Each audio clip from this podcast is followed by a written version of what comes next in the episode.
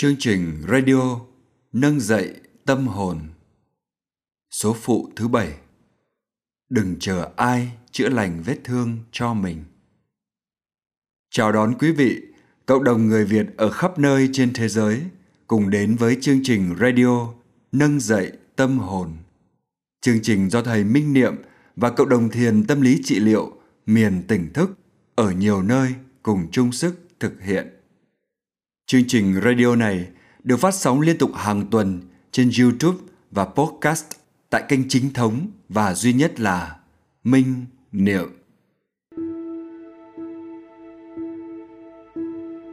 Kính thưa quý vị, như thầy Minh Niệm vẫn thường nhắc rằng, thuốc chữa lành tâm hồn là ở bên trong chính chúng ta, nên hãy cố gắng quay vào bên trong mà tự bào chế thuốc. Cái thế này cũng tương ứng với lời khai thị từ rất xa xưa của Đức Phật. Đó là khổ đau hay hạnh phúc cũng đều từ tâm mà ra. Còn các vị thiền sư đương đại cũng cho rằng con đường thoát khổ chính là con đường quay vào bên trong. Vậy nên, việc quay vào bên trong là bước vô cùng quan trọng đầu tiên của tiến trình chữa lành mọi vết thương trong tâm hồn. Tuy nhiên, con người lại không có thói quen quay vào bên trong, nhìn lại chính mình, nhận biết những gì đang xảy ra trong tâm mình nhất là trong giai đoạn hiện nay.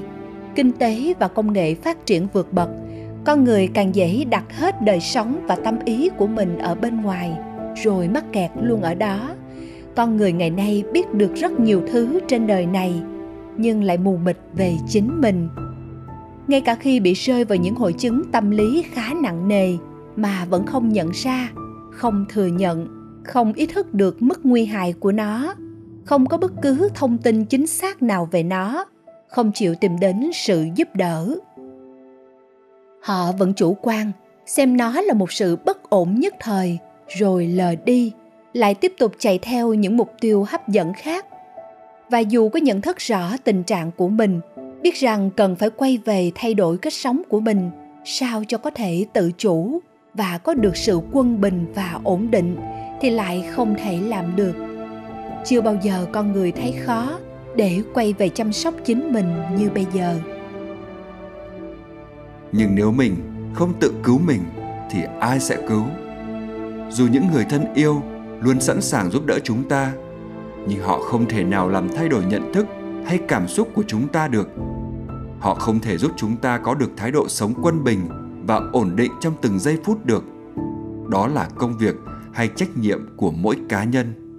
Vậy nên, điều cần thiết là làm sao chúng ta có được ý thức và động cơ đủ mạnh để can đảm quay về chính mình thật sự. Điều đặc biệt quan trọng nữa là khi đã quay về, chúng ta phải có được nghệ thuật ứng phó với những phiền não hay con quái thú, hội chứng tâm lý dữ dằn đang thống trị bên trong. Radio số phụ thứ bảy kỳ này xin giới thiệu đến quý vị buổi trò chuyện vô cùng sâu sắc và giá trị giữa thầy Minh Niệm và các bạn trẻ, những người đang cố gắng giúp bản thân mình và người thân yêu của mình vượt qua những vấn đề tâm lý. Bây giờ, mời quý vị cùng theo dõi radio số phụ thứ bảy có chủ đề là Đừng chờ ai chữa lành vết thương cho mình.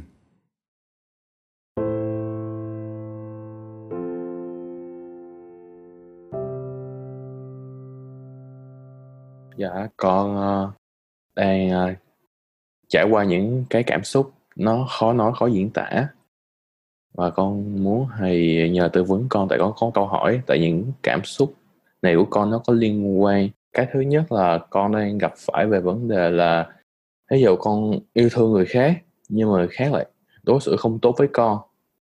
À, con có thể hiện sự quan tâm có thể thái quá đối xử tốt người khác là mời khác ăn rồi giúp đỡ người khác mà nhiều lúc ừ. con làm cái gì sai thì người ta lại phản ứng thái quá lại với con kiểu nói xấu sau lưng con và cho rằng con không tốt và ừ. nhiều lúc người ta nói những lời nặng với con thì con có những cái vết thương vậy nên nhiều lúc con cảm thấy là người khác đối xử với mình thì mình cảm giác như phòng vệ tại hồi xưa thì con phản ờ, rất là tốt bình thường mà theo thời gian qua kiểu mình thiền vipassana giờ mình cảm ứng bắt đầu mình phản ứng dữ dội hơn á tại hồi xưa là con im con không nói gì hết. Nhưng mà sau từ lúc con thiền vipassana về là con có phản ứng hơi thái quá. Tại cái vết thương này nó ở lâu lắm rồi. Ủa tại sao khi mình uh, thực tập thiền Vipassana về mình lại phản ứng mạnh mẽ hơn vậy? Có thực tập thiền thì phải khá hơn chứ. Dạ do con thiền sai cách. Tại lúc đó con thiền là con kiểm soát hơi thở con gồng lên á. Mà lúc đó người ta không hướng dẫn cho con cách mà con thiền như nào đúng á thầy À.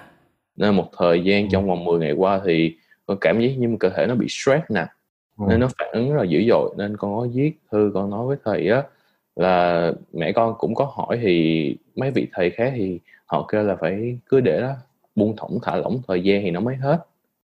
Nên có kiểu hồi xưa con là kiểu là không có phản ứng gì hết nhưng bắt đầu nó bây giờ phản ứng nhiều hơn. Con biết không, khi mình à, thương một người nào, mình hết lòng quan tâm, mình đem hết ruột gan để mình hiến tặng cho họ. Nó chưa chắc là vì họ thôi đâu. Có thể là vì mình á, mình có nhu cầu được thương yêu, được làm như vậy. Dạ.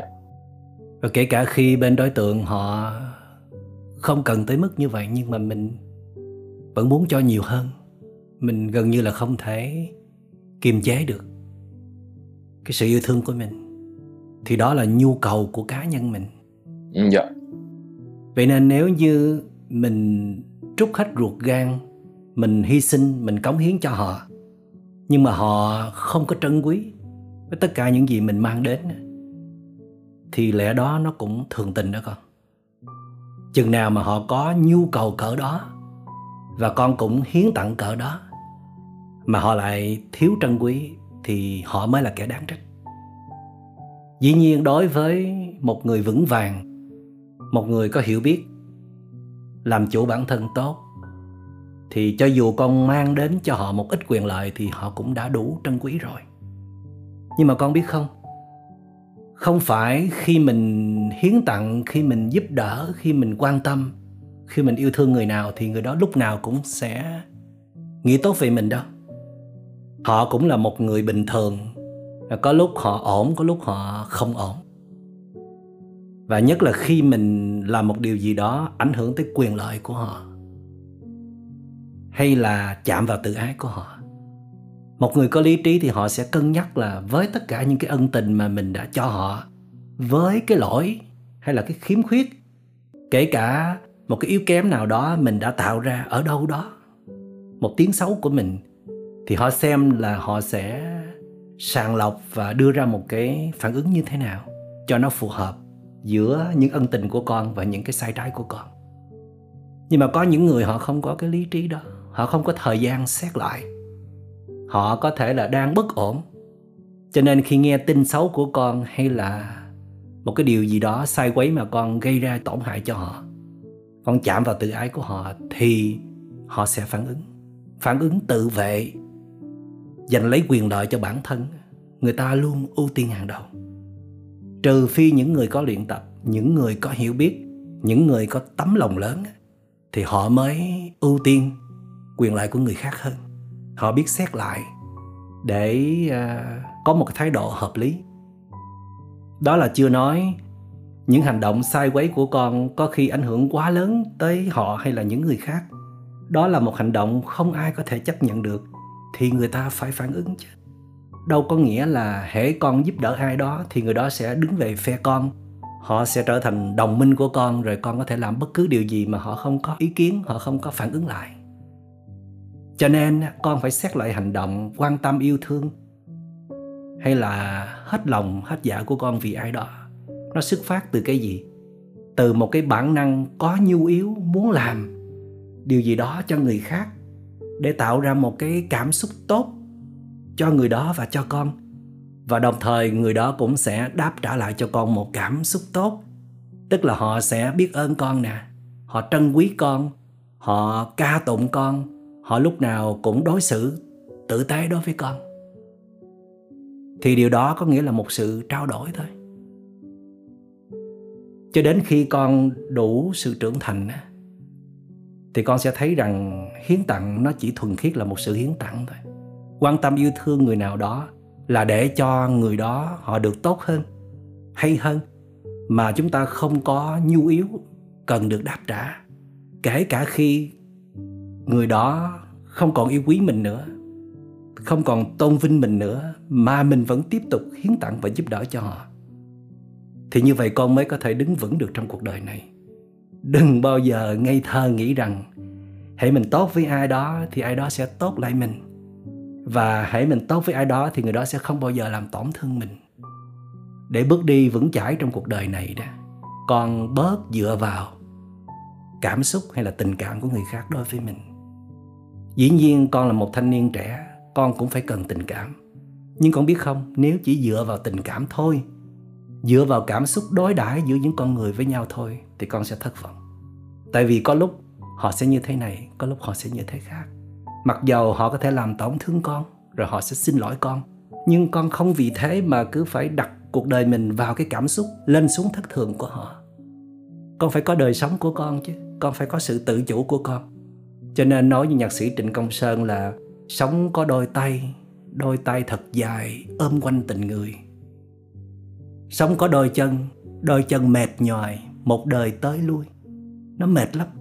Tình cảm con người, nếu mà biết cách nuôi dưỡng, biết đặt đúng chỗ, biết nâng niu giữ gìn biết quản chế thì nó rất là lợi ích, nó rất là hay, nó rất là cần thiết trong cuộc đời này.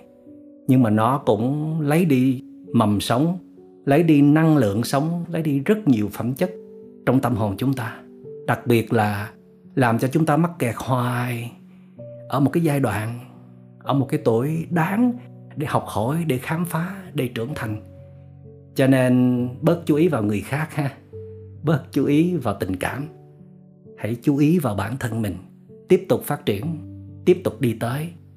Đến khi nào mà mình thương yêu ai, giúp đỡ ai mà mình không có nhu yếu được đáp trả là con đủ tin rằng mình đã thật sự trưởng thành và mình nên tiếp tục duy trì những mối liên hệ thương yêu và tiếp tục hiến tặng, giúp đỡ mọi người. Thầy chúc con thành công. Dạ con thông suốt rồi, con hiểu vấn đề rồi. Dạ câu hỏi số 2 là, tại hồi xưa là ba mẹ con hay bắt con làm cái này cái kia đó thầy? Mà theo một thời gian qua, sau khi con đi thiền về thì con bắt đầu có một cái sự gọi là phản kháng lại.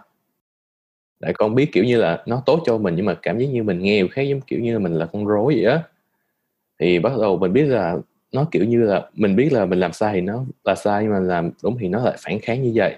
Thì mong thầy có thể giúp con kiểu như là con muốn tự mình làm á cảm giác như là nó tự do hơn thì có thể thầy giúp con giải quyết vấn đề này được không ạ?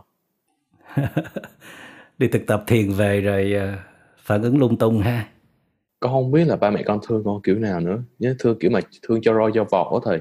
Còn mà chăm bỏng thì là ít lắm thầy cái thể cái tình yêu thương của họ nó thể hiện theo kiểu mà cho roi cho vọt nên nhiều lúc con cảm thấy là nó hơi bị gò bó. Với lại mẹ con hay kiểu nói nhiều với con cảm giác hồi xưa mẹ ba mẹ, mẹ chứ nó kiểu lầu bầu á thầy. Nó khiến con ờ, hồi xưa con nhiều phản ứng kiểu như cãi nhau với mẹ nhiều hơn á. Nhưng giờ ừ. con bớt rồi giờ mẹ ít nói thì con cũng bớt rồi. Nhưng mà nhiều lúc mà chị con khuyên hay mẹ con khuyên thì con cảm giác có sự phản kháng lại. Dạ con cảm ơn thầy thì nghĩ là không phải là do thiền đâu, mà là do cái cách của mình hành thiền chưa có đúng.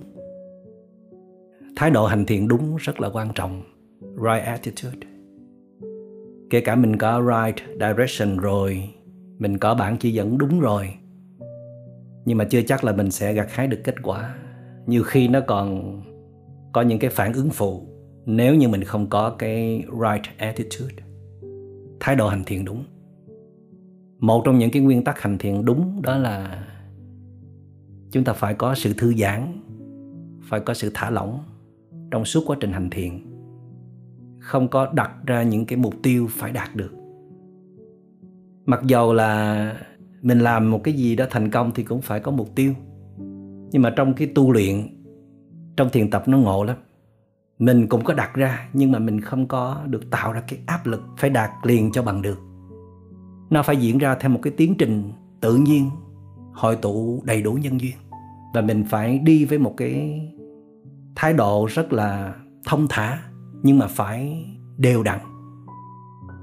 Ở trong thiền có nhắc tới nguyên tắc đó là tránh tinh tấn, right effort. Đó là bạn phải nỗ lực đều đặn, liên tục, không gián đoạn, nhưng mà phải thật sự là thông thả thông thả để đối trị với cái tính căng thẳng, cái tính háo hức muốn đạt được. Cái mình háo hức đạt được chỉ là cái muốn của mình thôi. Trong khi những điều kiện nhân duyên để đạt tới nó thì chưa đủ. Cho nên mình phải tích góp thêm bằng thái độ rất là thông thả. Thông thả có nghĩa là mình tận hưởng từng giây phút mà mình đang tu luyện. Chứ không phải là mình mong đạt tới đích thì mình mới thỏa mãn. Thông thả có nghĩa là mình an trú được trong giây phút của hiện tại mình hài lòng với tất cả những gì mình đang có. Thông thả cũng có nghĩa là mình đang thực tập buông xả. Không nắm bắt một cái gì và không rượt đuổi theo một cái gì. Mình chỉ sống thật sâu sắc và điều chỉnh cái hợp thể sinh động này theo một cái chính thể hài hòa nhất. Tại giây phút đó, tức là một là phát triển về định, hai là phát triển về niệm. Thầy biết có nhiều thiền sinh giữa các khóa vipassana về có những cái phản ứng phụ rất là đáng tiếc. Đáng tiếc là không được các vị thầy giáo thọ hướng dẫn tại trong cái khóa thiền, để khi vị đó về nhà tự biết mà đưa vào đời sống hay là điều chỉnh bản thân. Nói tới vipassana thì chúng ta phải nói tới chánh niệm, mà chánh niệm có nghĩa là quan sát một đối tượng với một thái độ đúng đắn. Tức là mình chỉ đơn thuần quan sát mà không có áp đặt nó phải như thế này hay thế kia. Thí dụ khi mình quan sát hơi thở, thì mình chỉ làm mỗi một công việc đó là đứng yên đó và cảm nhận rõ rệt. Hơi thở đi vào, hơi thở đi ra. Và để cho hơi thở nó vào ra với cái tốc độ tự nhiên của nó, mà mình không được can thiệp vào, không được nhúng mũi vào để áp đặt nó phải như thế này hay là như thế kia. Cho nên trong thiền tập không có cái từ gọi là control kiểm soát, mà chỉ có cái sự quan sát, ghi nhận tất cả những gì đang diễn ra. Ở đây nó cần cái tính ghi nhận liên tục để xem đối tượng nó diễn ra như thế nào, và đối tượng đó có thể diễn ra theo cách của nó. Chứ chúng ta đừng có áp đặt nó phải diễn ra theo cách của mình. Dĩ nhiên chúng ta muốn phiền não biến mất. Dĩ nhiên chúng ta muốn có được bình an nhưng mà muốn phiền não biến mất hay là có được bình an thì cũng phải cần có tiến trình. Và chúng ta phải kiên nhẫn, tiếp tục quan sát những vọng tưởng hay là những cơn cảm xúc tiêu cực. Rồi thì dưới sự quan sát đó, nó sẽ không thể tồn tại lâu bền. Nó tan biến đi và chúng ta sẽ có được sự bình an. Đó là nguyên tắc thiền tập của vipassana. Trở lại câu hỏi của con. Là khi con thực tập vipassana về có thể là con à, đã bắt đầu có hình thành thêm một thói quen à, kháng cự lại những gì mà mình đang nhìn thấy, đang tiếp xúc mà mình không hài lòng. Thầy nghĩ trong một cái chừng mực nào đó, con cũng đang tiến bộ. Tại vì con đã bắt đầu nhìn sâu vào. Con đã bắt đầu thấy. Con bắt đầu nhận ra và con bắt đầu có một cái chính kiến riêng của mình. Con có một ít nội lực để phản kháng lại điều mà mình cho rằng không hợp lý, không có lợi ích cho mình hay là ảnh hưởng tới mình mà trước đây còn có thể không nhận biết được hoặc là có nhận biết được nhưng mà không đủ sức để phản kháng. Nhưng mà bản năng sinh tồn của một con người là như thế. Con người phải biết tránh né, phải biết loại trừ, phải biết hóa giải tất cả những nguồn năng lượng tiêu cực hay là tất cả những gì nó gây tổn hại đến mình có thể là con đã để cho người lớn sắp đặt cuộc đời mình khá lâu. Cái này cũng là lỗi do con là do con khá yếu đuối. Chứ nếu như con đủ mạnh mẽ đó con có chính kiến ngay từ nhỏ và con muốn bảo vệ chính kiến của mình thì con đã có thể tìm ra được một cái cách để truyền thông với người lớn để giúp cho người lớn hiểu được con và chấp nhận được con. Và kể cả khi người lớn họ vẫn cố tình không hiểu hoặc là cố tình kiểm soát con á, thì con vẫn cứ tiếp tục phản ứng. Và theo cái sự phản ứng của con đó, họ cũng sẽ lùi bước chứ. Mà cái sự phản ứng của con phải được chứng minh là con đúng. Ngày xưa thầy cũng vậy. Từ còn rất nhỏ là thầy đã có cái tính cũng ngang ngược lắm. Người lớn nói thì mình gật đầu dạ thưa, nhưng mà thầy vẫn cứ âm thầm làm theo cách của mình thôi. Và khi người lớn phát hiện, người lớn rầy rà, người lớn quở trách, kể cả đánh đòn, thì mình cũng cam chịu mình phải đổi lấy một cái cảm xúc xấu để mình được thực hiện. Cái điều mình muốn là một cảm xúc tốt. Và cả cuộc đời thầy á, thì tranh đấu, thì bảo vệ cho cái tự do cuộc đời của mình. Tức là cho tới giờ phút này đó, thầy vẫn là người đưa ra quyết định chính cho cuộc đời mình. Chứ không ai quyết định giùm thầy cả. Những người anh em, những người bạn, những người quý mến, thương yêu mình, đồng hành với mình, họ có thể cho mình rất nhiều ý kiến nhưng mà thầy vẫn là người quyết định chính cho con đường của mình, cho công việc của mình. Và mình hoàn toàn chịu trách nhiệm cho những cái quyết định của mình. Vậy thì khi hồi nhỏ mà mình để cho người lớn sắp đặt hết mọi thứ là một phần lỗi của mình, tức là mình phải nhường bước như thế nào đó, mình phải tỏ vẻ yếu đuối, sợ hãi như thế nào đó thì họ mới lấn được chứ, phải không? Mà bây giờ trong nhất thời con lại muốn lấy chủ quyền lại thì dĩ nhiên người lớn sẽ rất là khó chịu. Họ phản ứng dữ dội là chuyện bình thường. Thành ra đó, bây giờ con đã thực tập thiền, quay vào bên trong, tìm thấy sức mạnh của mình rồi thì con cũng phải từ từ nha. Bình tĩnh, tìm cách để mà lấy chủ quyền lại. Một cách có nghệ thuật, một cách có hiểu biết, mà không làm tổn thương người lớn. Cái này con phải động não rất là nhiều. Con phải học hỏi những người xung quanh rất là nhiều làm sao để lấy lại chủ quyền cuộc đời của mình? Thì thầy nghĩ là mình phải đi từ nhỏ tới lớn, từ những cái việc nhỏ đến những cái việc lớn. Chứ mình đừng có làm đột ngột. Người lớn người ta rất là khó chấp nhận. Cái việc mình thay đổi một cách rất là bất thường 180 độ, trước đây nói gì cũng nghe, bây giờ không biết nghe lời ai, rồi hành thiện cái kiểu gì mà về cái gì cũng chống lại hết. Thì thầy nghĩ rằng điều quan trọng là con phải biết cách truyền thông tìm cách để được nói chuyện sâu, để cho người lớn hiểu được mình, hiểu được những cái mong muốn, những cái khát khao của mình, để có sự cảm thông và phải nói chuyện rất là nhiều lần. Những lần đầu có thể là thất bại, rồi con học hỏi, điều chỉnh lại. Cách nói làm sao để mà người lớn họ nghe được. Mà muốn người lớn nghe được thì con phải biết nói lời biết ơn. Con phải thấy được những giá trị của họ, thấy được công lao của họ đã bảo vệ, che chắn con trong suốt những năm trời qua để rồi bây giờ con xin được có một số quyết định cho riêng mình. Nhưng mà để cho người lớn chấp nhận được việc trao lại chủ quyền cho con, thì con phải chứng minh cho họ thấy cái quyết định của con là đúng đắn. Và con cứ làm đại một vài việc để rồi con đưa cái kết quả cho người lớn thấy. Đây, con đã tự quyết định và con đã làm rất tốt. Từ đó thì người lớn sẽ tin tưởng và lùi bước. Và thầy vẫn tin rằng tất cả các bậc phụ huynh đều mong muốn nhìn thấy con mình như là những chú chim non có thể bay vào khoảng trời mênh mông bằng chính đôi cánh của chú chim đó, chứ không phải là dựa trên đôi cánh của cha mẹ nữa. Và thầy chúc con sẽ làm được việc đó. Phải thiền tập thái độ đúng đắn cho có kết quả đàng hoàng tử tế, để mình mỗi ngày mỗi một à, dễ thương hơn, nhường nhịn được nhiều hơn, và biết nói những lời sâu sắc có giá trị hơn, thì thầy tin là con sẽ chinh phục được cha mẹ con. Dạ con cảm ơn thầy.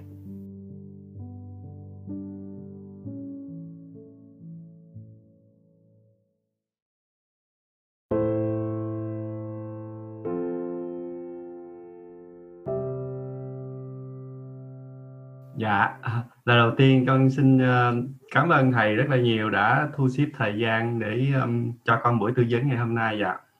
Dạ con uh, lập gia đình được 7 năm rồi. Dạ con được uh, một cháu gái được 3 tuổi rồi dạ. Dạ con có um, một số câu hỏi dạ đầu tiên là giống như um, dạo gần đây cái tính tình của con nó không có được um, hiền lành như là lúc trước con hai um, cáo gắt con hai um, nổi nóng bình thường trước kia thì uh, giống như vợ con có nói gì thì con cũng uh, lắng nghe được nhưng mà dạo này con không có kiềm chế con được nữa. Con con cũng biết là mờ nhưng mà không biết là có chắc. Thì um, như trong thư thì con cũng có kể với thầy là bà xã con bị ờ, trầm cảm từ lúc nhỏ nhưng mà gia đình không có biết á nên Ờ, cái bệnh trầm cảm nó cũng kéo dài lâu rồi. Con ờ, cũng cố gắng hỗ trợ vợ con để vượt qua cái ờ, bệnh trầm cảm đó nhưng mà um, con nghĩ là chắc con không có đủ sức để um, làm được chuyện đó. Nên con hy vọng là nhờ vào sức mạnh của cộng đồng để con có thể làm được.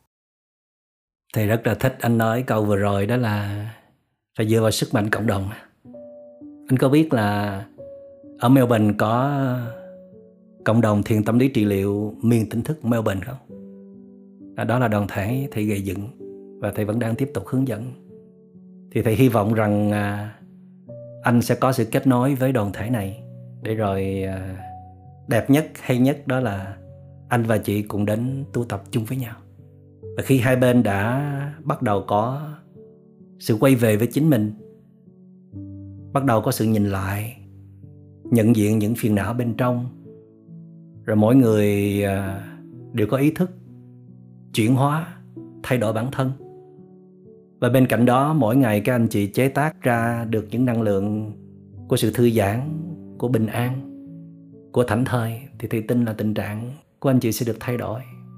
Anh biết không, có khi mình à, không làm gì cả cũng có thể giúp được người bên kia đó. Tại vì người bên kia không phải lúc nào cũng cần có một sự giúp đỡ có thể họ biết họ nên làm gì rồi nhưng mà họ chưa đủ sức thôi.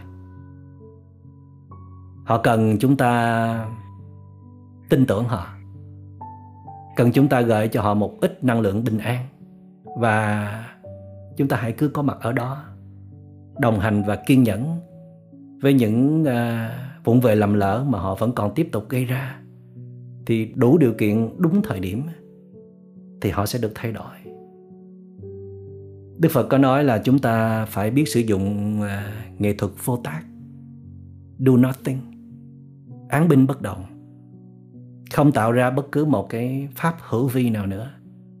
Không có nói năng không có hành động không có nghĩ suy. Chỉ đơn thuần chúng ta là một thực thể sinh động màu nhiệm có mặt ở đó làm điểm tựa tinh thần cho họ. Thì từ từ à, bên kia sẽ hưởng năng lượng lành của chúng ta đặc biệt là được động viên khích lệ bởi những hành động rất là thiện lành. Năng lượng bình an chúng ta tỏ chiếu ra mỗi ngày. Chúng ta hãy cứ làm tốt phần của mình. Nếu mà không có thể giúp người kia thay đổi thì mình hãy giữ phần mình cho thật là hay. Thì chắc chắn là người kia sẽ nhờ đỡ. Và anh phải nhớ rằng mình không bao giờ là một cái đối tượng duy nhất có thể làm cho ai thay đổi cả. Một người mà họ có thể thay đổi được những thói quen tiêu cực hay là chữa lành được, những vết thương của họ nó phải hội tụ rất nhiều yếu tố, rất nhiều điều kiện. Và chúng ta những người thân yêu chỉ đóng góp một phần thôi. Một phần của tiến trình đó. Chúng ta đừng có tự nhận trách nhiệm về phía mình hoàn toàn. Mình đâu phải là bác sĩ tâm lý hay là chuyên gia tâm lý đâu. Mình cũng đâu phải là thiền sư.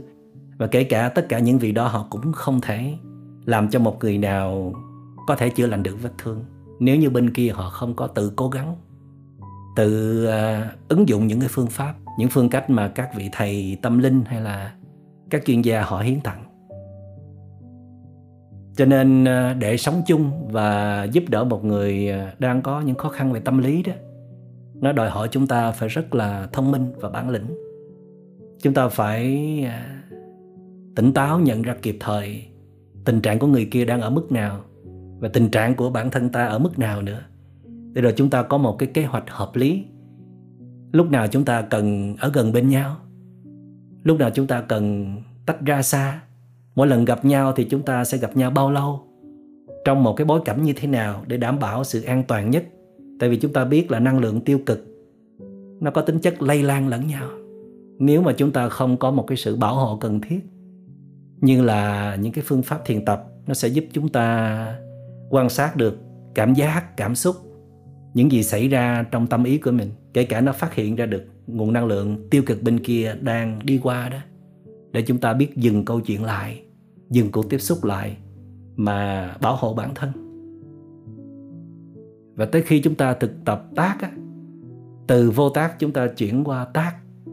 Nhưng mà đức phật vẫn nói tác nhi vô tác tức là hành động mà như không hành động tức là khi hành động chúng ta làm sao để đừng có làm thay đổi bản chất của mình. Đừng làm ảnh hưởng tới phong độ hay là năng lượng tích cực của mình thì mới nên hành động.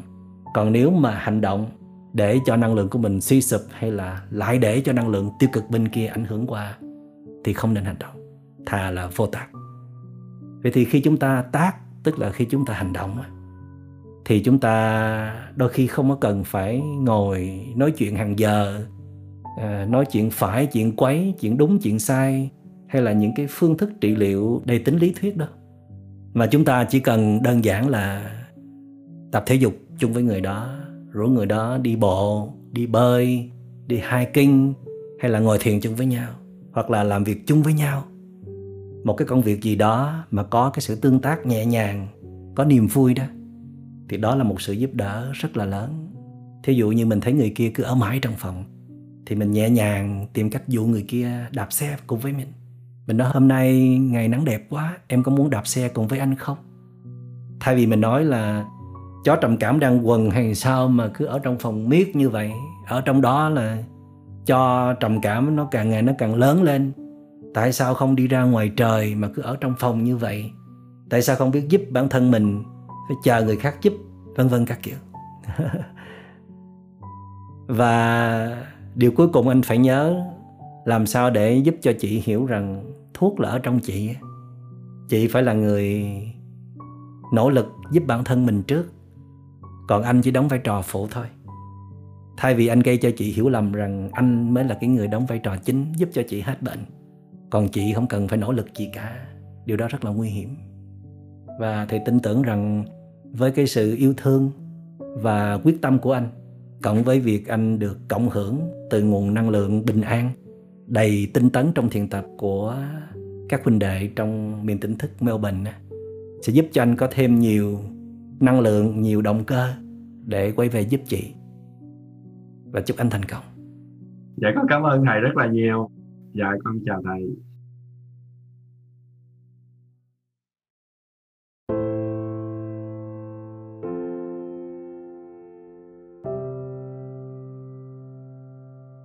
Con chào thầy ạ. À. Rồi, chào con. Câu chuyện của con là con uh, từ thời cấp 2 á là con đã phát hiện của mình có cái cái tâm hay so sánh với người khác á thầy.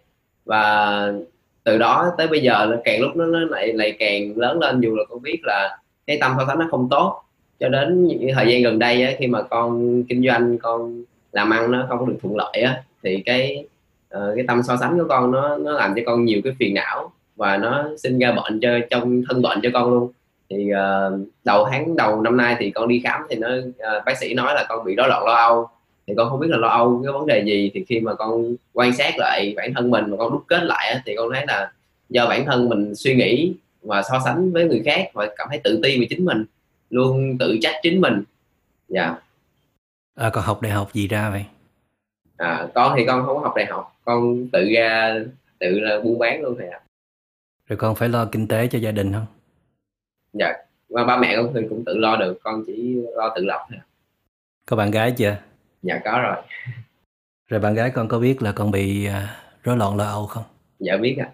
Rồi bạn có phản ứng gì không? À dạ không ạ. Bạn có đóng góp cho việc uh, chữa lành bệnh rối loạn lo âu của con không? Dạ cũng có đóng góp thì. Dạ. Theo con định nghĩa thì uh, tại vì con cũng là khá cầu toàn nên là uh, mình cũng muốn uh, giàu có rồi thành công rồi vóc dáng đẹp. Giống như mình làm cái việc gì mình cũng muốn là nó giỏi hết. Với lại con cũng có một cái khả năng là mình làm cái gì qua một lĩnh vực mới thì mình làm nó cũng tương đối nhanh và học hỏi được nhanh. Nên mình luôn tự tự suy nghĩ là mình giỏi. Nên là khi mình có người khác mà cùng trang lứa với mình mà giỏi hơn mình thì mình lại cứ suy nghĩ nó không có mình không có thoát được à. Ờ vậy à. Về nhà con có ai có cái tính cầu toàn hay không? Cầu toàn thì con nghĩ là chỉ có, trong gia đình con thì có bà ngoại là cầu toàn nhất thôi. Ừ con. Thì như vậy, cái việc mà mình à, đuổi theo những cái mục tiêu trong cuộc sống, để mình à, trở thành một người giàu có, một người thành đạt, một người nổi tiếng, đó là tình trạng chung của xã hội thôi. Có thể là mình phải sống đủ lâu, trải nghiệm nhiều thăng trầm nhiều vinh nhục nhiều thì mình mới nhận ra được đâu là giá trị hạnh phúc chân thật đâu là mục đích sống chân thật. Có những người rất may mắn còn rất là trẻ nhưng mà họ có thể đọc được những cái quyển sách minh triết gặp được những bậc uh, minh triết chỉ cho họ con đường đúng để đi. Nhưng mà phải đủ cơ duyên nữa tại vì nhiều khi mình không đủ cơ duyên mà đọc những quyển minh triết hay là gặp những bậc thầy minh triết như vậy. Họ có chỉ cho mình con đường hay thì mình cũng không tin đâu. Phải mất 10 năm 20 năm sau thì mình mới tin. Cái đó là duyên phước của mỗi người.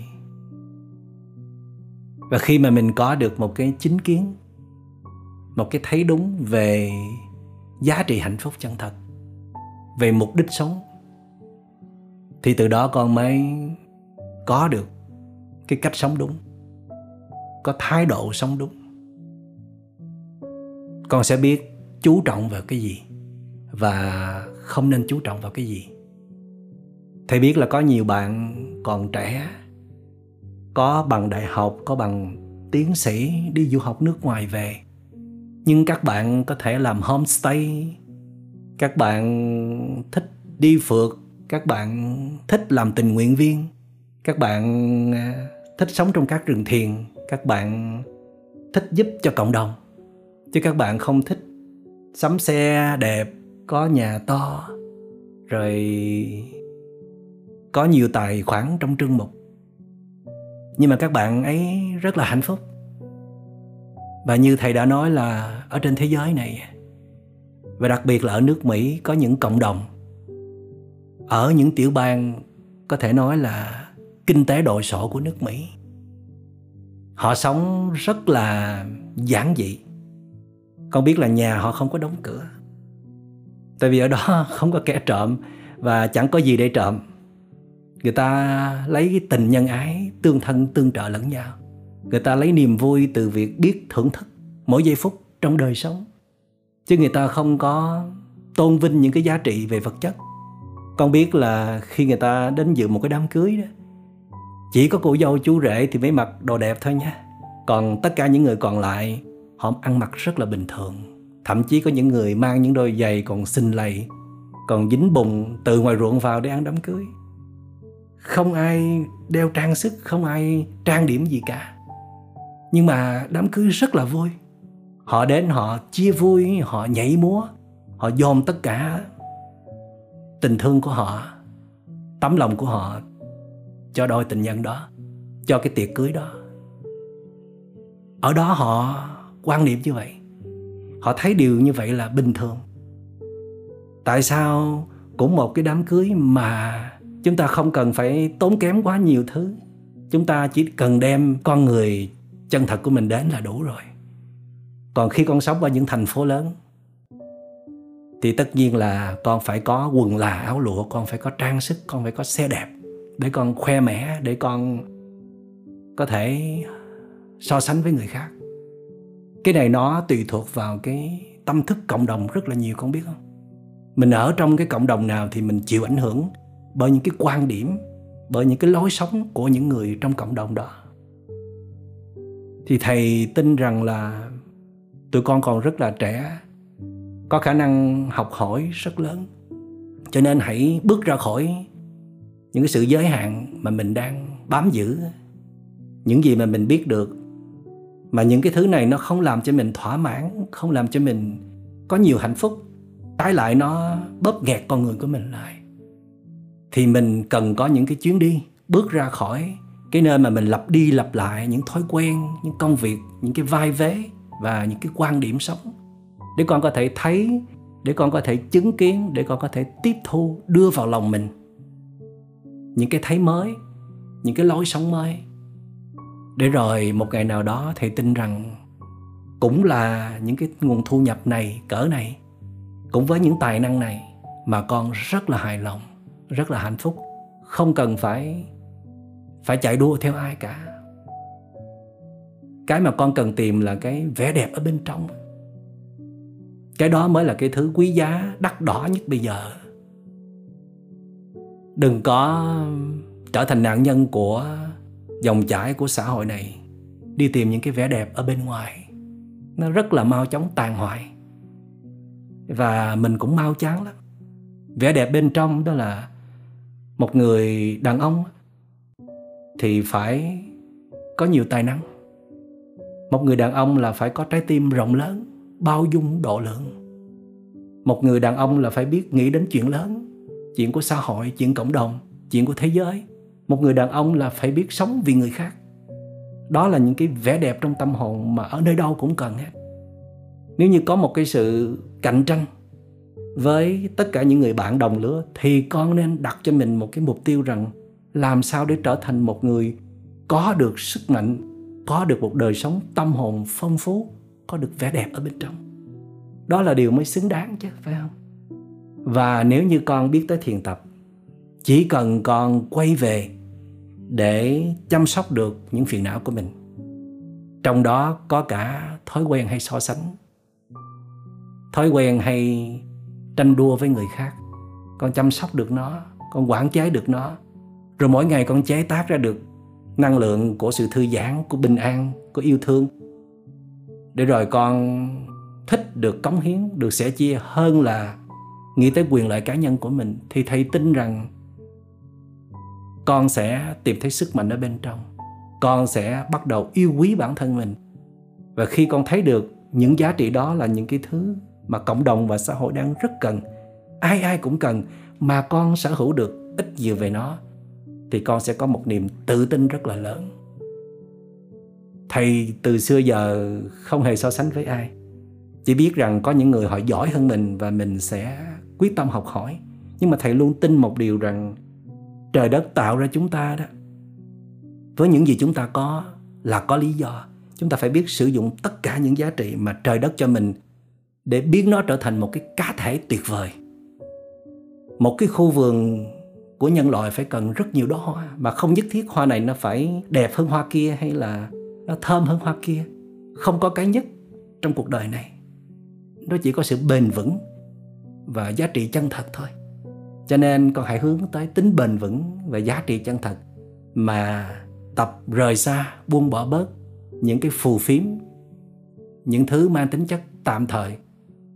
Để làm được điều đó, thì trước tiên là con cần có những chuyến đi, bước ra khỏi sự giới hạn tầm thường của mình. Tiếp theo đó là cần rất nhiều thời gian để quay vào bên trong, để tìm lại hay là xây dựng vẻ đẹp ở bên trong? Con hãy tưởng tượng xem một xã hội có rất nhiều thanh niên ở tuổi con đều có những phẩm chất quý giá trong tâm hồn, thì xã hội đó có thể phát triển bền vững hay không? Và ngược lại, trong một cái xã hội mà tất cả những thanh niên trẻ đều đi tìm những cái sự hào nhoáng ở bên ngoài, tâm hồn thì trống rỗng, nghèo nàn, lụng bại, đầy những độc tố, thì xã hội đó sẽ đi về đâu?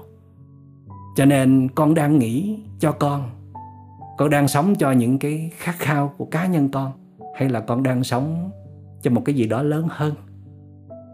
Mà đáng lẽ một thanh niên thanh niên Việt Nam cần phải có. Thì đất nước mới có hy vọng. Dạ đúng ạ.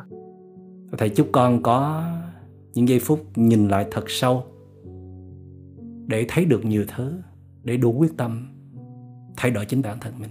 Và chúc con thành công. Dạ cảm ơn thầy ạ. Dạ em chào thầy.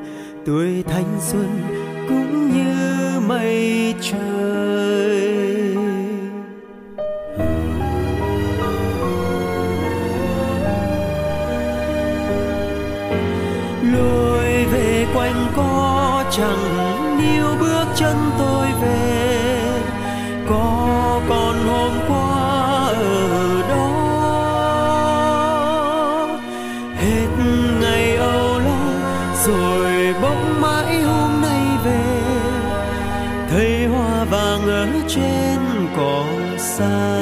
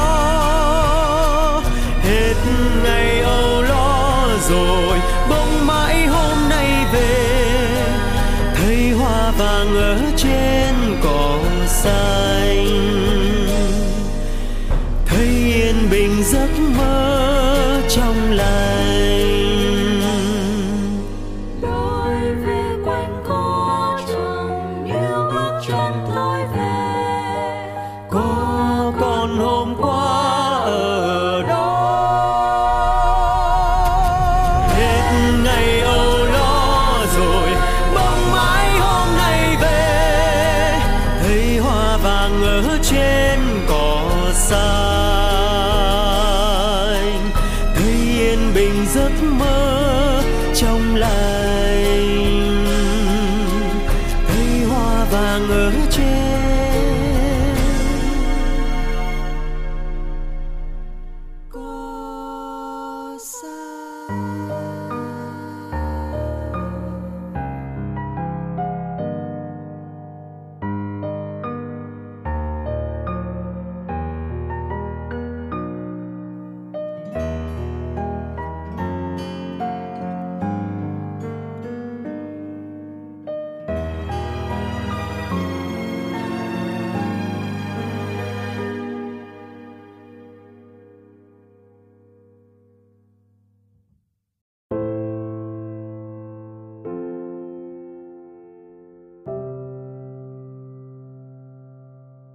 Con chào thầy.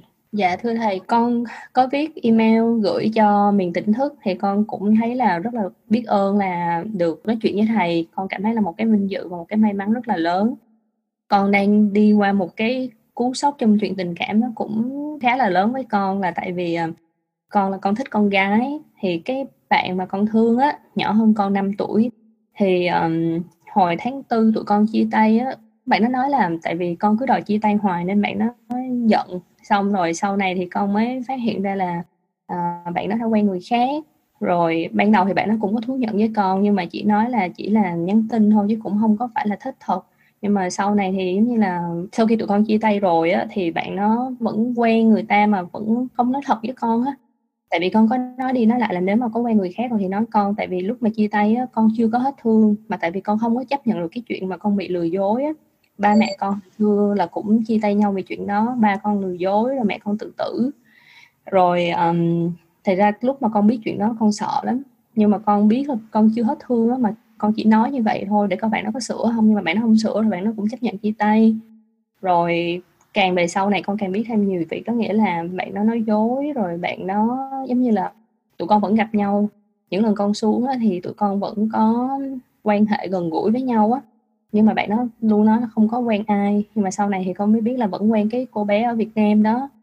Rồi um, con thì lúc mà con ở đó thì con cũng dâng hiến rất là nhiều cho gia đình bạn đó. Như là đi chợ nấu ăn làm việc nhà. Gia đình bạn nó kinh tế thì không có khá. Nhưng mà con mỗi lần con lên đó thì con hay giúp đỡ rồi con làm cái này làm cái nọ cho họ. Rồi um, nhưng mà họ không biết mối quan hệ của con với bạn. Nhưng mà con nói thật với thầy là cái khoảng thời gian giúp con vượt qua được mà giữ vững cái tinh thần này á, là uh, con nghe rất là nhiều cái bài pháp thoại của thầy.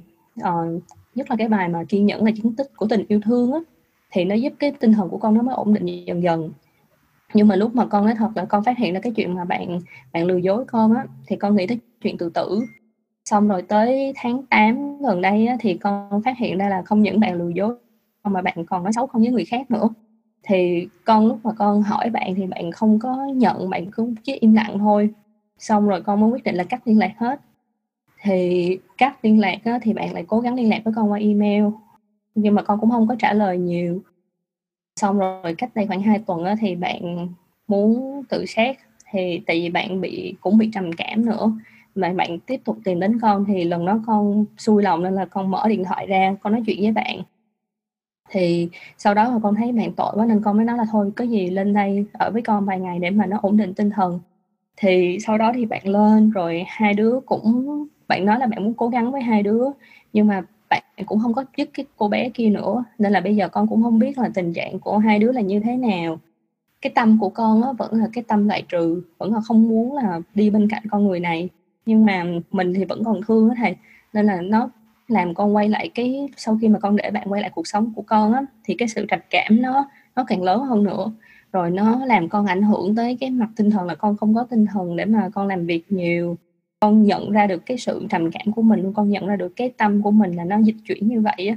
Có những lúc con cảm thấy rất ổn có những lúc con lại cảm thấy không có ổn.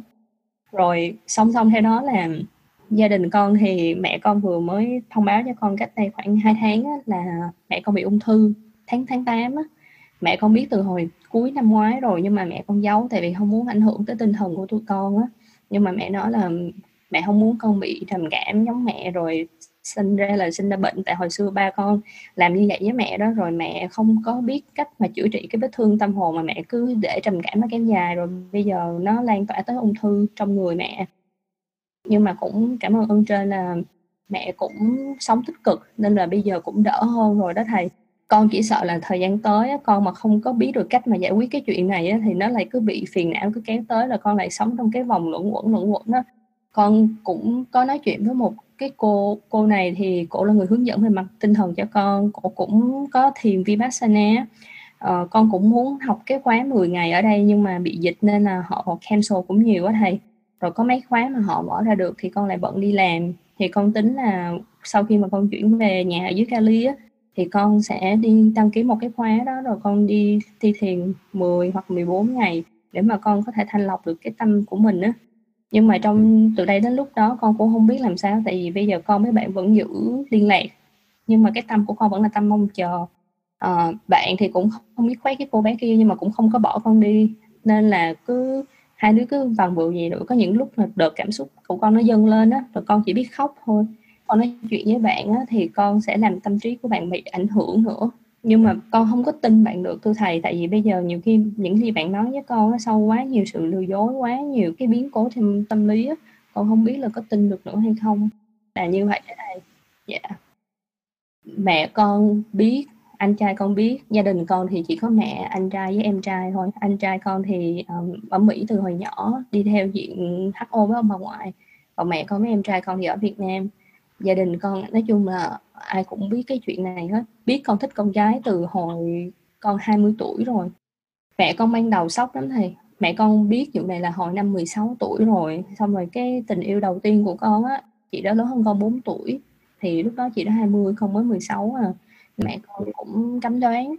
Nhưng mà sau này rồi thì mẹ con cũng không có chắc nữa. Chị nói là sống làm sao mà con hạnh phúc là được. Mẹ con cũng muốn là con gặp được một người phù hợp á.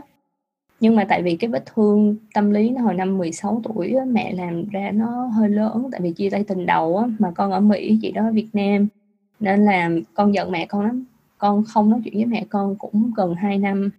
Rồi uh, lòng con á, thương ai thì thương cũng kiểu sâu đậm á thầy. Nên là sau khi chia tay chị đó thì cũng phải 5 năm sau con mới quen một người khác cảm ơn câu hỏi của con. Con biết không là một trong những cái thứ khó nhất mà con người không thể làm tốt được. Đó là yêu thương một người nào mà mình hạnh phúc, mình cũng có thể làm cho người kia hạnh phúc được. Và hai người có thể đi nhau một chặng đường dài đến cuối đời mà hạnh phúc nhiều hơn là khổ đau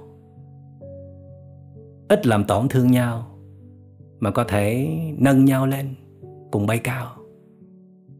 Nó đòi hỏi con người phải học hỏi, đào luyện, thay đổi bản thân rất là nhiều mới có thể làm được. Và nếu con người không có quá chú trọng vào tình cảm mà lại cần tình cảm, con người cứ đi tìm những cái thứ khác cho riêng mình, lao vào công việc, rồi nghiện công việc đam mê vật chất, rồi đam mê danh lợi, đam mê sự công nhận nể phục ở bên ngoài, mà lại cũng cần tình cảm. Rồi không có thời gian để chăm sóc tình cảm, thì làm sao cái cây tình cảm đó có thể lớn lên được? Và chúng ta có quá nhiều vấn đề chưa kịp giải quyết, mà chúng ta lại đi yêu thương người khác, mà người kia cũng có quá nhiều vấn đề cũng chưa giải quyết được giá như chỉ có một bên có nhiều vấn đề thôi. Bên còn lại rất ít vấn đề. Thì bên này có thể làm chỗ dựa tinh thần cho bên kia. Và bên này có thể nâng đỡ cho bên kia, dìu dắt bên kia.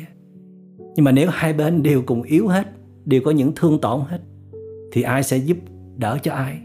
Hay là sẽ còn làm cho hai bên tệ hại hơn nữa? Thành ra, một trong những điều mà chúng ta cần phải xét lại, xét rất kỹ, nhất là trong thời đại bây giờ. Thời đại mà con người có quá nhiều vấn đề về tâm lý. Khi chúng ta yêu thương một người nào thì phải xem tâm lý người đó có thật sự ổn không. Chứ không phải như ngày xưa chỉ xét tới à, tài năng, xét tới công danh sự nghiệp, xét tới tâm tính không. Bây giờ phải xét tới vấn đề tâm lý nữa. Dĩ nhiên khi mà mình thương người ấy thật sự thương đích thực á, thì mình nghĩ rằng là mình có thể nâng đỡ được người ấy. Nhưng mà hãy thử xem. Thử gắn bó với nhau một đoạn đường dài, xem coi có thể dìu dắt, nâng đỡ được người đó hay không, hay là người đó kéo mình đi xuống. Một tình cảm mà mỗi ngày chúng ta đều sống trong năng lượng đầy mệt mỏi, đầy tiêu cực. Không có gì vui, không có gì đẹp đẽ để cho nhau. Sống trong một cái bầu trời đầy xám xịt thì trước sau gì nó cũng sẽ chết nó sẽ hủy diệt tuổi thanh xuân của cả hai người và có nhiều khi nó còn ảnh hưởng rất lớn đến tương lai của hai người. Thành ra mình đừng có tự nhận mình là anh hùng. Phải biết tự lượng sức. Còn nếu hai bên đều à, chỉ có một chút ít khó khăn và ai cũng có thiện chí muốn thay đổi bản thân, thì điều đó nó cũng có hy vọng. Và khi sắp nhập chung với nhau, thì ngoài cái việc yêu thích lẫn nhau, làm vừa lòng lẫn nhau thì hai bên đều phải có sự thực tập. Luyện tập bất cứ thứ gì đó để có thể làm cho mỗi cá nhân càng ngày càng tốt hơn. Mà con nên nhớ rằng là trong một liên hệ tình cảm đó, nếu như mỗi bên mà biết tự chủ bản thân mình rất là tốt, thứ nhất là chăm sóc được những cảm xúc tiêu cực, đừng có để ảnh hưởng đến người kia quá nhiều. Chắc chắn là phải có ảnh hưởng nhưng mà đừng có quá nhiều. Bên cạnh đó là mình phải có khả năng ứa ra những năng lượng tích cực để hiến tặng cho người kia, thì như vậy nó mới bền vững được. Mà muốn làm được điều đó thì phải có sự tách ra. Đừng có nghiện ngập nhau quá. Đừng có phải lúc nào cũng quấn vào nhau, cũng nghĩ về nhau. Thì làm sao mà luyện tập được? Mỗi bên phải luôn luôn trong tinh thần sẵn sàng hiến tặng, có nhiều năng lượng tốt đẹp để hiến tặng, để nâng đỡ cho bên kia. Mà tụi con là những người có cái cấu trúc tâm lý khá đặc biệt, tức là những người đồng tính thì cái việc kiểm soát bản thân nó sẽ khó hơn rất nhiều so với người bình thường. Nguyên do, thứ nhất là trong cái cấu trúc đặc biệt đó, thì cái cảm xúc của người đồng tính bao giờ nó cũng mãnh liệt hơn người bình thường nó có sự đóng góp lý do từ thời ấu thơ.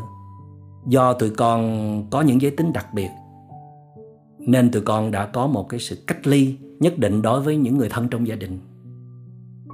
Theo đó thì tụi con không có nhận được nhiều tình thương từ những người thân. Đó là chưa kể có những bạn, khi gia đình phát hiện họ có những giới tính đặc biệt như vậy, thì những người thân lại kỳ thị họ. Cho nên họ rất là thiếu thốn tình thương. Đến khi lớn lên, tìm được một người yêu thương mình, chấp nhận mình, thì họ đổ dồn hết tình cảm cho người đó. Và khổ đau nó bắt đầu từ đó. Từ cái việc mình dựa dẫm tình cảm quá mức vào một người nào đó, tin tưởng tuyệt đối vào họ.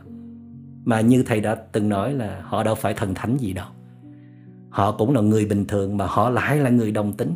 Họ cũng có những cảm xúc rất là phức tạp và chính họ cũng chưa làm chủ được cảm xúc của họ.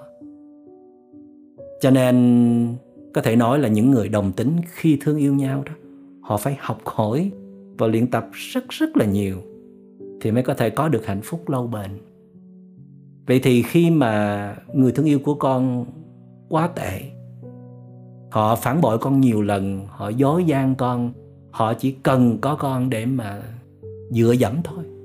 Và chính con cũng đã cố gắng nhiều lần để nâng đỡ bạn ấy, nhưng mà con cũng không đủ sức để đưa bạn ấy đi lên, làm cho bạn ấy thay đổi. Thì thì nghĩ tình cảm này nó không có bền vững được nó không có cái tính lành mạnh, nó không có tính nuôi dưỡng. Trái lại, nó có tính hủy diệt, làm mất đi tương lai của cả hai người. Nên thầy nghĩ rằng tụi con chỉ nên xem nhau là những người bạn tốt. Khi cần giúp đỡ người kia, trong cái khả năng có thể thì mình cứ giúp đỡ, còn vượt qua khả năng thì thôi.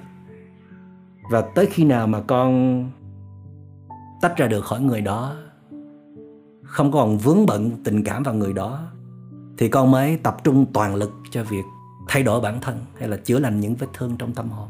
Đặc biệt là mẹ con đang cần sự có mặt của con. Có thể là mẹ con đang trong một giai đoạn rất là khó khăn, không biết là có vượt qua được hay không. Mà nếu giờ này con vẫn còn mất quá nhiều năng lượng cho cái chuyện tình cảm, mà nó không đi tới đâu hết. Lại không có nhiều thời gian, không thể toàn tâm để chăm sóc mẹ được mà muốn chăm sóc mẹ thì mình phải chăm sóc mình trước. Mình phải thật sự ổn, thật sự vững. Để khi mình có mặt bên mẹ thì mình sẽ hiến tặng những năng lượng tích cực thôi. Cho nên chuyện tình cảm mình phải học hỏi rất là nhiều con. Trong đó mình phải học từ nơi chính bản thân mình. Tới khi nào mà con làm chủ được bản thân mình nhiều nhất có thể. Làm chủ cảm xúc yêu thương mình nhiều nhất có thể.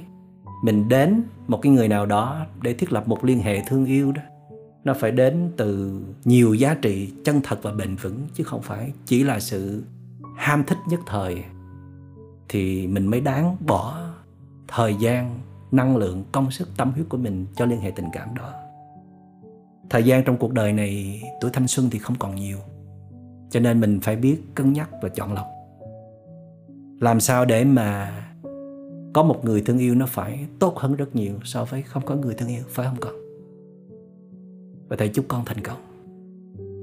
Thầy ơi con cảm ơn thầy nhiều lắm. Ban đầu con cảm thấy cái chuyện của con bự như là cái bánh xe bò nhưng mà nói chuyện với thầy xong rồi con thấy nó nhỏ lại như là cái bánh cookie con có thể ăn được. Dạ con chào thầy.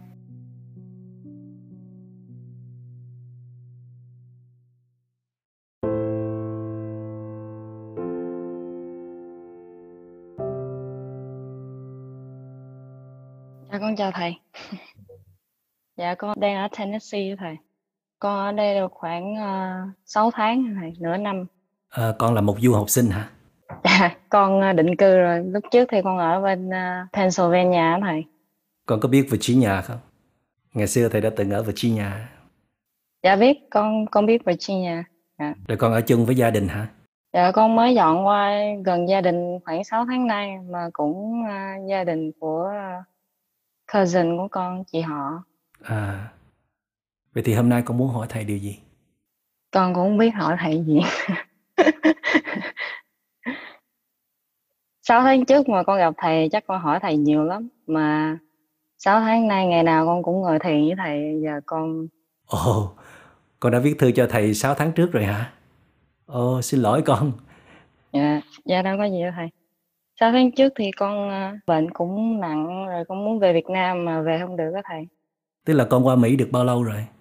con qua được ờ, sáu bảy năm rồi nhưng mà mỗi năm thì con về Việt Nam một lần con ăn Tết đó thầy. Ừ. À, vậy là con đã trải qua một giai đoạn trầm cảm rồi hả? Dạ, cũng nặng lắm thầy. Có đã từng à, thực hiện việc tự tử chưa? Dạ cũng à, cũng gần đó rồi. Chắc là tình cảm nó quật con rồi chứ gì. Dạ đúng rồi thầy. Nhưng bây giờ thấy con đang rất là ổn, rất là vui là do con có tình cảm mới hay là con tự lấy lại sự quân bình? Ừm, cũng cũ rồi thầy mà mấy năm trước con ém được năm nay à, nó hết ém nổi rồi nó bung luôn. Bung ra tức là con come out hả? À, con come out thì cũng lâu rồi thầy mà giống như à, yêu xa thầy cho nên à, một năm về được có một lần à, mấy năm trước chịu đựng được à, năm nay chịu không nổi. Bạn đó ở Việt Nam hả? Dạ. Liên hệ đang tới đâu rồi? Dạ ổn thầy không có gì hết. Hai bên gia đình thì ừ, support. Liên hệ tình cảm ổn cho nên là con mới ổn, đúng không? dạ. Vậy thì suy ra thì sao? Nếu liên hệ đó không ổn thì con sẽ không ổn. Dạ. Con đang ổn trên cái liên hệ này mà phải không? Dạ. Thì điều đó cũng được đó. Nhưng mà nó không có chắc chắn lắm. Dạ. Làm chủ bản thân mình thôi thì đã khó rồi. Mà làm chủ thêm một người nữa. Để nói một cách khác thì rất là khó để kiểm soát được người khác. Tại vì họ cũng lên xuống thất thường. Họ là một cái cá thể rất là khác biệt với mình. Có nhiều thứ mình không có biết hết được đâu. Sẽ có những đổi thay bất chợt. Cho nên mình phải chuẩn bị trước tinh thần để mình chấp nhận được cái sự đổi thay bất chợt đó đó. Khi người đó thay đổi mà mình vẫn có thể dựa vào chính mình được thì hãy tiếp tục. Dạ. Cho nên là trong quá trình mình à, thương yêu một người nào đó mình phải biết chuẩn bị cho bản thân. Không phải là mình có những toan tính riêng đâu, mà là mình có những cái sự luyện tập riêng, có những cái sự cắm rễ vào trong đời sống, vào trong công việc, vào trong các mối liên hệ tình cảm gia đình và nhiều giá trị khác bền vững nữa. Chứ không nên chỉ cắm rễ vào liên hệ tình cảm thôi. Và khi mà con quay về chăm sóc chính bản thân mình cũng có nghĩa là con đang chăm sóc mối liên hệ tình cảm đó. Con tốt hơn thì tình cảm kia sẽ được tốt hơn. Cho nên bí quyết trong liên hệ thương yêu đó là càng gắn chặt vào nhau quá mà thiếu sự tự chủ đó thì sẽ rất mau nhàm chán, rất dễ bỏ nhau. Vì vậy cho nên yêu xa cũng có lợi lắm chứ phải không? Vì xa nhau cho nên được gặp nhau rất là quý giá. Lúc đó chúng ta chỉ hiến tặng những gì tốt đẹp nhất cho nhau thôi. Còn khi ở lâu với nhau quá đó, mà mỗi người không có bất cứ một sự luyện tập nào để có sự tự chủ thì bắt đầu thói hư, tật xấu, năng lượng tiêu cực sẽ tràn ra. Càng ở gần nhau thì càng muốn bỏ nhau. Đó là tình trạng chúng đó. Thì con nhận ra được cái đó từ ngay trong cái căn bệnh của con thầy. Thực ra thì con bệnh cũng không phải là vì tình cảm, tại vì tình cảm của con nó rất là tốt. Mà cái lúc con bệnh đó là tại vì mình muốn nhiều thứ quá nó không được. muốn đi làm cũng làm không được tại nó shut down á thầy. Lúc mà dịch bệnh đó, nó shut down, con muốn đi làm cũng làm không được. Rồi muốn về Việt Nam cũng về không được. Cho nên con bị à, thất vọng á. Nhưng mà bây giờ con vẫn còn yêu xa mà phải không? Dạ còn yêu xa. Còn yêu xa sao mà ổn được hay vậy? con cũng không biết nữa. Con tập thiền, con bị Ừ. trầm cảm, không phải nó không phải trầm cảm mà con bị uh, bipolar. Ồ, con bị à, rối loạn lưỡng cực luôn à? Dạ, Cái bipolar đó nó phải nặng hơn depression chứ con. dạ. Con bị bipolar but uh, mới có giai đoạn giai đoạn đầu thôi chứ Ừ. chưa có qua giai đoạn thứ hai. Triệu chứng của nó là làm sao? Nó lúc nó hưng phấn, nó hưng phấn dữ lắm mà phấn khởi á thầy. Mà lúc uh, nó down thì nó cũng nó cũng down dữ lắm. À, À, xuống nó tụt mood nhanh lắm. ừ. Nhưng mà lúc con à, mới bắt đầu thiền á, thì ngồi không được giống như là nó mình ngồi không nổi luôn nó cứ bật ra bật ra rồi không được xong cái con cứ ráng như vậy ráng ngồi xuống quán hơi thở thầy xong rồi một tháng sau con bắt đầu ngồi được. Ừ. thì à, tự nhiên một ngày đó con thấy được cái ờ, cảm thọ. Con nghĩ Ừ. đó chắc gọi là cảm thọ. Giống như cảm giác nó đau đau ở trong rồi ban đầu thì cũng rất là khó để quán cái cảm thọ nhưng mà con cũng ráng. Hai tháng sau thì nó bắt đầu nó không có ảnh hưởng tới con nhiều nữa. Nó vẫn còn nhưng mà nó không có giống như là bão táp như lúc đầu nữa. Con vẫn tiếp tục hành thiền tới bây giờ luôn hả? giờ con vẫn tiếp tục tới bây giờ. Giỏi vậy. tự nhiên con con thấy được cái cảm thọ của mình rồi rồi rồi con ráng tới bây giờ thì tự nhiên con lại thấy được ừ, cơn giận rồi những cái suy nghĩ tiêu cực của con rồi những cái buồn những cái vui tự nhiên nó thấy mà thấy cũng chút chút thôi chứ không nhiều. Thì con vẫn thực tập mỗi ngày á thầy Con đang đi học hay là đang đi làm? giờ con đang đi làm nhưng mà con ờ, cắt khoảng phần nửa cái thời lượng công việc rồi Để cho bớt áp lực hả? dạ Thời gian còn lại thì con làm gì? con ờ, ngồi thiền con đi ờ, đánh boxing rồi con đi hiking nữa con tập theo thầy đi hiking Con đang đi học về ngành gì? Ờ, lúc trước thì con học marketing đó thầy À, rồi con có hướng là sẽ đưa bạn con qua đây không?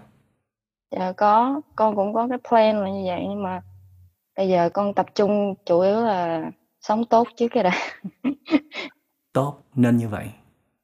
bây giờ những cái process đó bây giờ nó bị ờ, delay nhiều lắm thầy cho nên con cũng take time Vậy con bắt đầu nghe những bài giảng của thầy từ hồi nào? Dạ, lúc con bệnh khoảng được uh, 2 tuần. Lúc đó thì con cũng chưa biết là mình bị cái gì. Nên cho nên con hoảng loạn lắm, không biết tự nhiên mình bị cái gì. Cô con mới ờ, cô con là một Phật tử á thầy. Ừ. Cô con mới mở cũng tùm lum bài giảng của các thầy hết. Cô con mới ờ, kêu con ngồi nghe.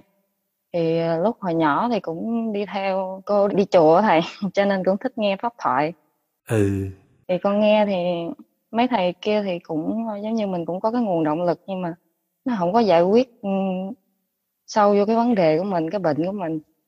Cho tới khi cô con bắt ờ, một cái bài trúng ngay cái bài của thầy. Con còn nhớ là cái bài tự tự mình chữa lành vết thương tâm hồn đó thầy. Vậy hả? cái bài mà thầy à, thầy nói là cái à, công cuộc mà thầy tự chữa lành vết thương của thầy á. Cái con nghe bài đó con mới biết là mình bị cái gì. Thì con mới à, lên mạng tìm hiểu nhưng mà cái của con là con bị hưng phấn quá nữa có lúc phấn khởi quá nữa Con khi nào rơi vào tình trạng là mình phấn khích tới mức là nó có quá nhiều năng lượng đi.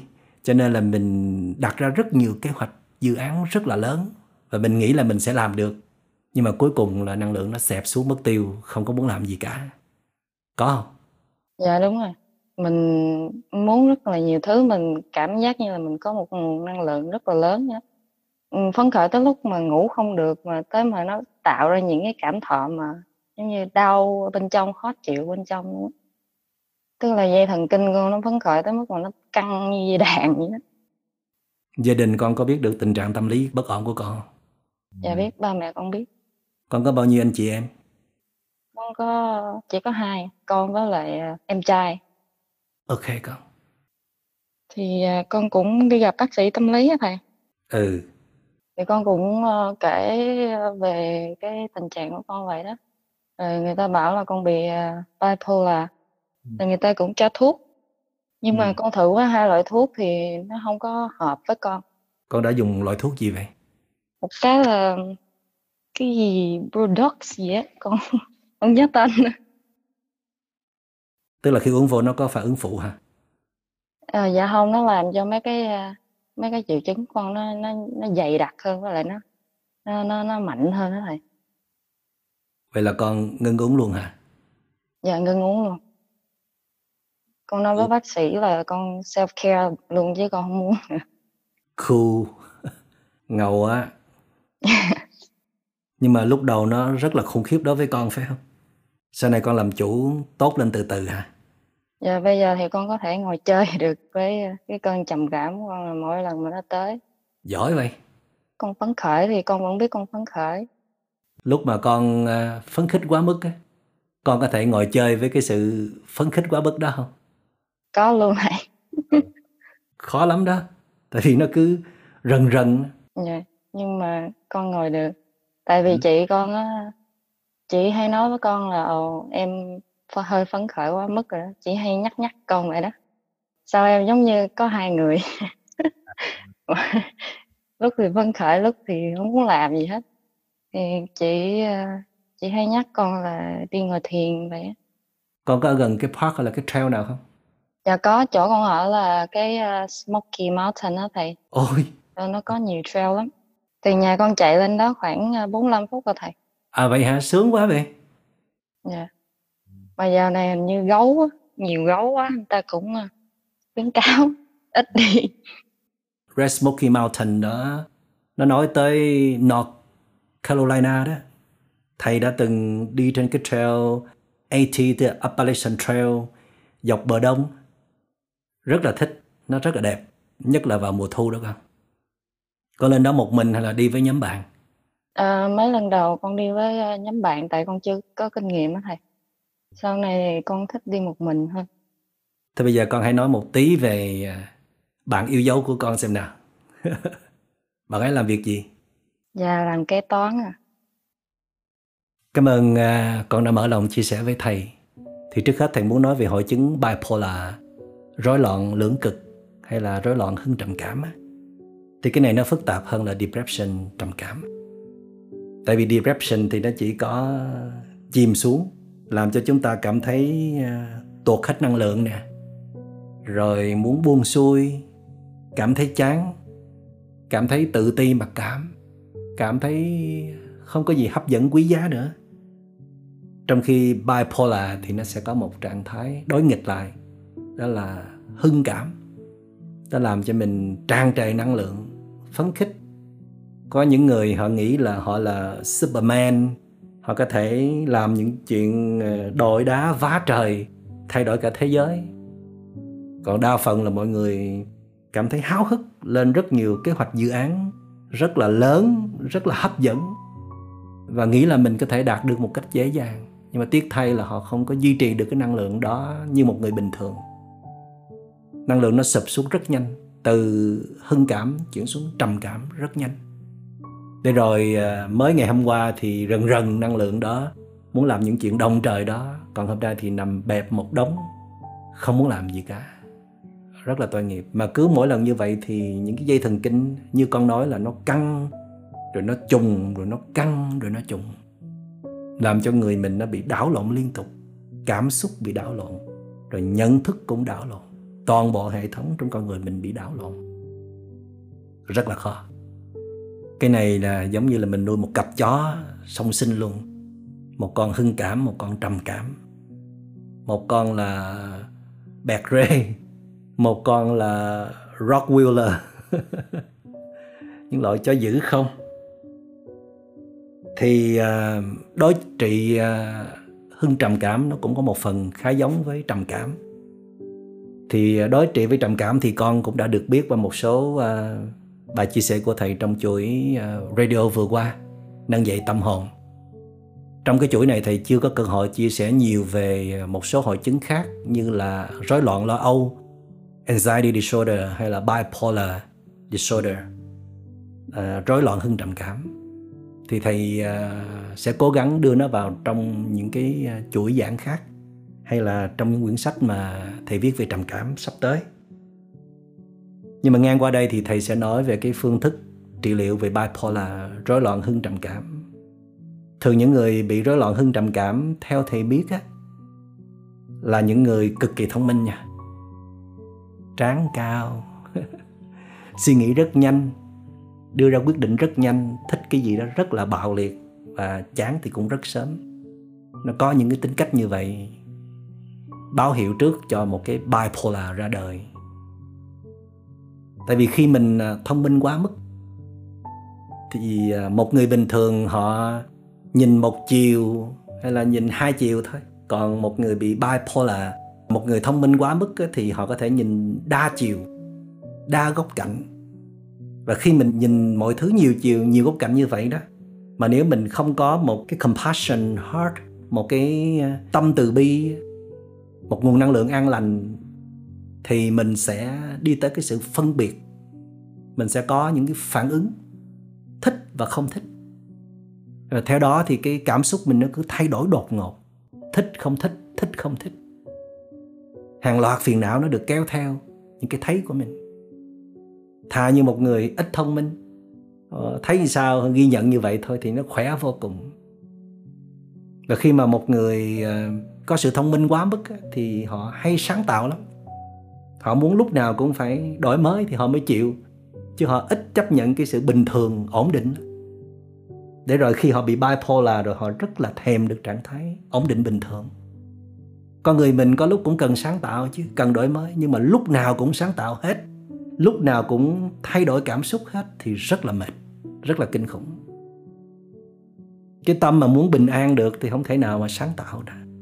Sáng tạo thì không thể có bình an muốn bình an thì phải giữ cái sự đều đặn, ổn định.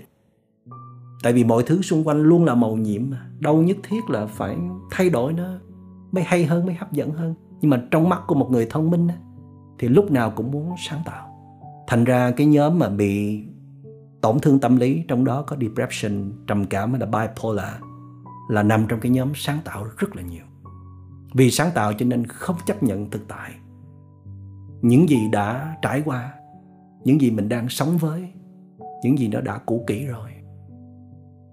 Và cứ theo cách đó thì tới một lúc nào đó, mình không còn cắm rễ sâu vào lòng thực tại nữa. Mình sống trong cái tâm tưởng nhiều hơn. Và chính cái tâm tưởng đó nó cứ khuếch đại mỗi ngày thì nó là nguyên nhân chính đưa tới bipolar, rối loạn lưỡng cực. Vậy thì để đối trị với cái hưng cảm trầm cảm thì con đã biết rồi, đối trị với hưng cảm là cái tính trạo cử. Mà trạo cử tức là nó tăng động á, tràn trề năng lượng. Mà ở đây phải gọi là đại trạo cử là tăng động quá mức luôn á. Thì cái sự đối trị nó nghĩa là phải có sự tĩnh lặng. Nhưng mà mình không thể nào đột ngột từ một cái trạng thái cực động mà đưa qua cực tĩnh được, nó phải có trạng thái trung chuyển. Tức là khi mình thấy con người mình nó quá nhiều năng lượng đi, thì con phải tìm cách để giải tỏa nguồn năng lượng đó bằng cách là con sẽ làm một số việc gì đó mà nó có tính chất thực tế, làm bằng tay chân, không xài trí não nữa. Tức là phải tìm một cái công việc, một môi trường để cho trí não bớt hoạt động trở lại. Thí dụ như mình đi quét nhà, mình đi nấu ăn, mình đi cắm hoa, mình đi trồng cây, hay là mình đi chơi với em bé, chơi với các chú chó, nó cũng vẫn là cái cảnh động nhưng mà nó hiền hòa, nó gần gũi, nó rất là thật mình xúc chạm được, mình thấy được mà mình không cần phải suy nghĩ gì cả. Hoặc là mình đi nói chuyện với một cái người nào đó mà họ có năng lượng rất là calm, rất là lắng dịu, rất là an lành để mình dựa trên cái nguồn năng lượng đó của họ đó, thì cái năng lượng mình nó cũng sẽ lắng dịu theo. Và sâu hơn nữa và chắc chắn hơn nữa, đó là mình tập ngồi yên xuống, tập định tâm, chú tâm trên một điểm trước mặt mình như là một hòn sỏi, một chiếc lá, hay là định tâm trên à, hơi thở của mình. Và định càng lâu và càng sâu thì cái bipolar này càng được chữa trị. Dĩ nhiên là mình cũng phải theo dõi tiến trình định tâm đó đó. Nó thật sự là đúng đắn hay không? Nó có là một cái nguồn năng lượng sinh động hay không? Nó phải là nguồn năng lượng tích cực hay không? Mình có thấy yên vui thoải mái trong khi mình định tâm hay không? Còn đối trị với trầm cảm, tức là mình đừng có phát triển định tâm nha. Mình phải phát triển niệm tâm, tức là chánh niệm, học cách quan sát, thực tập những bài thiền có tính chất có sự dịch chuyển. Thí dụ như là thiền đi, hoặc là mình ngồi nhưng mà mình tập quan sát, hơi thở, quan sát tâm ý, lắng nghe âm thanh. Đó là những bài để giúp cho tâm mình nó có sự hoạt động, sự tươi mới, sự nhận biết để tạo ra những nguồn năng lượng tích cực và thầy à, tin rằng với cái bản lĩnh của con đã giúp con đi tới đây ngày hôm nay cộng với những sự hướng dẫn này của thầy nữa thì trong một thời gian không bao lâu nữa con sẽ chiến thắng được hai con chó dữ dằn này. Và thầy tin rằng nếu mà con chiến thắng được hai con chó này thì con sẽ có được tình cảm như ý con muốn tức là con có thể dẫn dắt người thương của con đi trên con đường mà con đã chọn. Thì chúc con thành công. Cảm ơn con. Dạ dạ con hy vọng là một ngày nào đó con sẽ được gặp thầy ở ngoài. Dạ. Chào thầy. Dạ